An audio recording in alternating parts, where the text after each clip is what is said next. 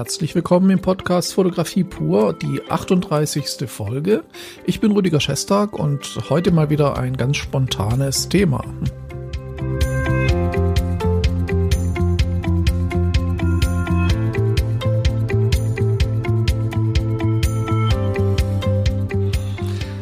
Ja, danke, dass Sie auch heute wieder dabei sind und es wird sicher heute auch wieder ein etwas kontroverseres Thema sein, aber wenn man es beleuchtet und genauer analysiert, so wie ich das jetzt so ein bisschen machen möchte, denke ich, wird man da schon sehr ernüchtert werden. Aber ein spannendes Thema und worum geht's? Es geht darum, dass ich der Meinung bin, dass Schärfe und Auflösung in der Fotografie völlig überbewertet sind und zu einem Wert an sich geworden sind. Jetzt könnte man denken, das widerspricht sich doch, wenn es nicht so wichtig ist, aber ein Wert an sich ist. Ich erläutere das gleich nochmal genauer. Was mich dazu veranlasst hat, zu diesem Podcast, ist eine immer wiederkehrende Situation, dass ich Kunden Bilder von mir schicke, weil sie die für ihre Webseite brauchen oder eben drucken möchten. Und da passiert es dann regelmäßig, dass eine E-Mail reinflattert, wo drin steht, kannst du mir das Bild bitte nochmal in hoher Auflösung schicken? Dann schaue ich nach und sehe, okay, das ist ein Bild, das ist mit 60 Megapixel Mittelformat aufgenommen und ist sehr scharf. Wo ist das Problem? Wir haben eine Seitenlänge von 8800 Pixeln. Das müsste doch eigentlich ausreichen für riesige Drucke. Und jetzt wollen die DIN A4 oder so drucken und das reicht nicht aus. Und dann sitze ich meistens da, so. Ja, und denke so vor mich hin, was ist jetzt da los? Also im Prinzip ist es relativ einfach. Viele Leute, die an den Stellen sitzen, wo früher ausgebildete Grafikdesigner saßen, sind jetzt einfach Presseleute, die das nicht richtig gelernt haben. Und die machen einen guten Job, die haben ein Auge für schöne Fotos, aber so die technischen Details fehlen so ein bisschen. Und ich frage dann immer zurück, wo ist das Problem? Du kannst das Bild doch riesengroß ausdrucken, das ist eine wahnsinnig große Datei. Und dann kommt raus, wieso die auf die Idee kommen, dass das Bild nicht hoch genug aufgelöst wäre. Dann kommt meistens zurück, ja, das ist 70 dpi, wir brauchen aber 300 dpi, also etwas mehr als die vierfache Auflösung. Dann müsste ich jetzt hingehen und eine 240 Megapixel Kamera kaufen oder so, das ist völliger Quatsch natürlich. Die DPIs sagen überhaupt nichts über die Auflösung aus. Die sagen nur darüber aus, wie das Raster im Moment steht. Und wenn ich das ändere, kann ich das auf 300 dpi ändern und es ändert sich am Bild überhaupt nichts. Gut, das hatte ich schon mal in einem anderen Podcast genau beschrieben. Worum es mir aber geht, ist, dass sehr viele Leute sehr schnell dabei sind, höhere Auflösungen von uns Fotografen zu fordern. Und zwar eben nicht, so wie wir das gerade eben gemerkt haben, weil es notwendig ist, höher aufgelöste Dateien zu bekommen, sondern weil man es kann. Ja, jeder kriegt mit, die Auflösungen gehen immer höher. Es gibt inzwischen 100 Megapixel Mittelformatkameras, 150 Megapixel Mittelformatkameras und weil es das einfach gibt, kann man das eben auch fordern. Ob es sinnvoll ist, steht auf einem ganz anderen Blatt. Und auch die Schärfe der Aufnahmen. Also ist zum Beispiel so, dass wenn ich ein Porträt mache mit der Mittelformatkamera, dann kann ich da reinzoomen in das Auge. Ich kann die Iris anschauen und kann feine Äderchen in der Iris bildschirmfüllend anschauen. Das ist sehr beeindruckend und das finde ich auch ganz spannend, dass das geht. Aber was macht das inhaltlich für einen Sinn? Überhaupt keinen. Also macht gar keinen Sinn. Wenn ich ein Porträt mache, will ich den Menschen sehen und nicht die Äderchen der Iris. Also da ist die Auflösung zwar toll, aber völlig belanglos. Und deswegen bin ich auch auf diesen Titel gekommen, die Belanglosigkeit der Schärfe und Auflösung. Und dem möchte ich noch ein bisschen tiefer auf den Grund gehen. Schauen wir uns doch mal an, wie relevant ist Schärfe und Auflösung für unsere Bildaussage. Natürlich ist es schön, wenn man eine gewisse Schärfe hat, also wenn Objektive eine gewisse Schärfe in der Abbildung haben. Das möchte man auch und das hat man auch schon seit den 70ern oder 60ern gibt es Objektive, die sehr gut sind. Ich habe mir gerade eine analoge Kleinbildkamera aus den 70ern gekauft, eine Canon Net Rangefinder Kamera, sehr schön mit einem 40 mm 1:1,7 Objektiv, das sehr schön zeichnet. Also Da braucht man nicht die neuesten Objektive mit den super scharfen Abbildungen, um gute Abbildungsleistungen zu bekommen. Und wenn wir schon gerade beim Thema Objektive sind, ein Problem oder ein scheinbares Problem von Objektiven ist ja oft, dass sie in der Mitte zwar sehr gut abbilden, aber am Rand natürlich die Objektivfehler größer werden und auch die Schärfeleistung abnimmt. Und das wird als Mangel gesehen und auch da bin ich anderer Meinung. Natürlich klammere ich jetzt einige Bereiche komplett aus. Es gibt Bereiche, wo man hohe Auflösungen und auch hohe Randschärfe braucht, zum Beispiel bei Luftaufnahmen von Architektur, wo es also um Dokumentation geht. Dafür gibt es Kameras mit 150 Megapixeln, die bis zum Rand knackscharf abbilden. Objektive eben, die so abbilden. Und auch andere technische Aufnahmen, da braucht man das sicher.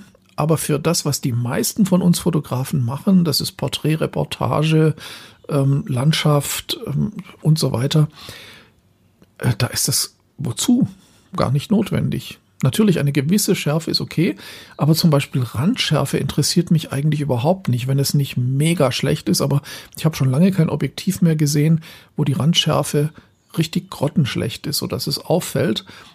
Die Randschärfe ist eigentlich etwas Natürliches für die Abbildungsleistung von Objektiven. Die Randunschärfe, also eine Abnahme der Qualität zum Bildrand, und das ist eigentlich sogar förderlich, weil es den Blick auf das Zentrum fokussiert. Machen Sie mal ein Experiment. Schauen Sie mal mit Ihren Augen auf irgendeinen Punkt, den Sie vor sich sehen. Konzentrieren Sie sich auf diesen Punkt und wenden Sie die Augen nicht ab von diesem Punkt. Und jetzt untersuchen Sie mal die Randbereiche Ihres Blickfeldes, ohne den Blick schweifen zu lassen. Also Sie schauen auf einen Punkt und schauen mal, wie scharf ist denn die Abbildung am Rand Ihres Sichtfeldes. Und da werden Sie feststellen, dass Sie eigentlich nur einen kleinen Bereich in der Mitte des Sichtfeldes haben, der richtig scharf ist für Sie. Und am Rand lässt die Schärfe extrem nach, also auch die Klarheit der Darstellung. Unsere Augen sind in der Abbildungsleistung so, dass jeder Objektivhersteller sich schämen würde, Objektive mit dieser Abbildungsleistung auf den Markt zu bringen. Also Sie sehen, das Ganze ist ein natürlicher Prozess, dass wir selektive Schärfe haben. Wir müssen nicht eine technisch perfekte Randschärfe haben, um gute Bilder zu generieren, zu erzeugen, zu erschaffen. Und jetzt schauen wir uns doch mal an, die Gestaltungsmittel in der Fotografie und wie relevant die Schärfe und die Auflösung dafür sind. Was macht denn ein gutes und schönes Bild aus? Ein Bild, bei dem wir hängen bleiben, das uns interessiert, ein Bild, das uns fasziniert. Das sind meistens Bilder, die inhaltlich zum Beispiel spannend sind, wo Menschen sind, die wir lieben oder die wir kennen oder die einfach interessant sind.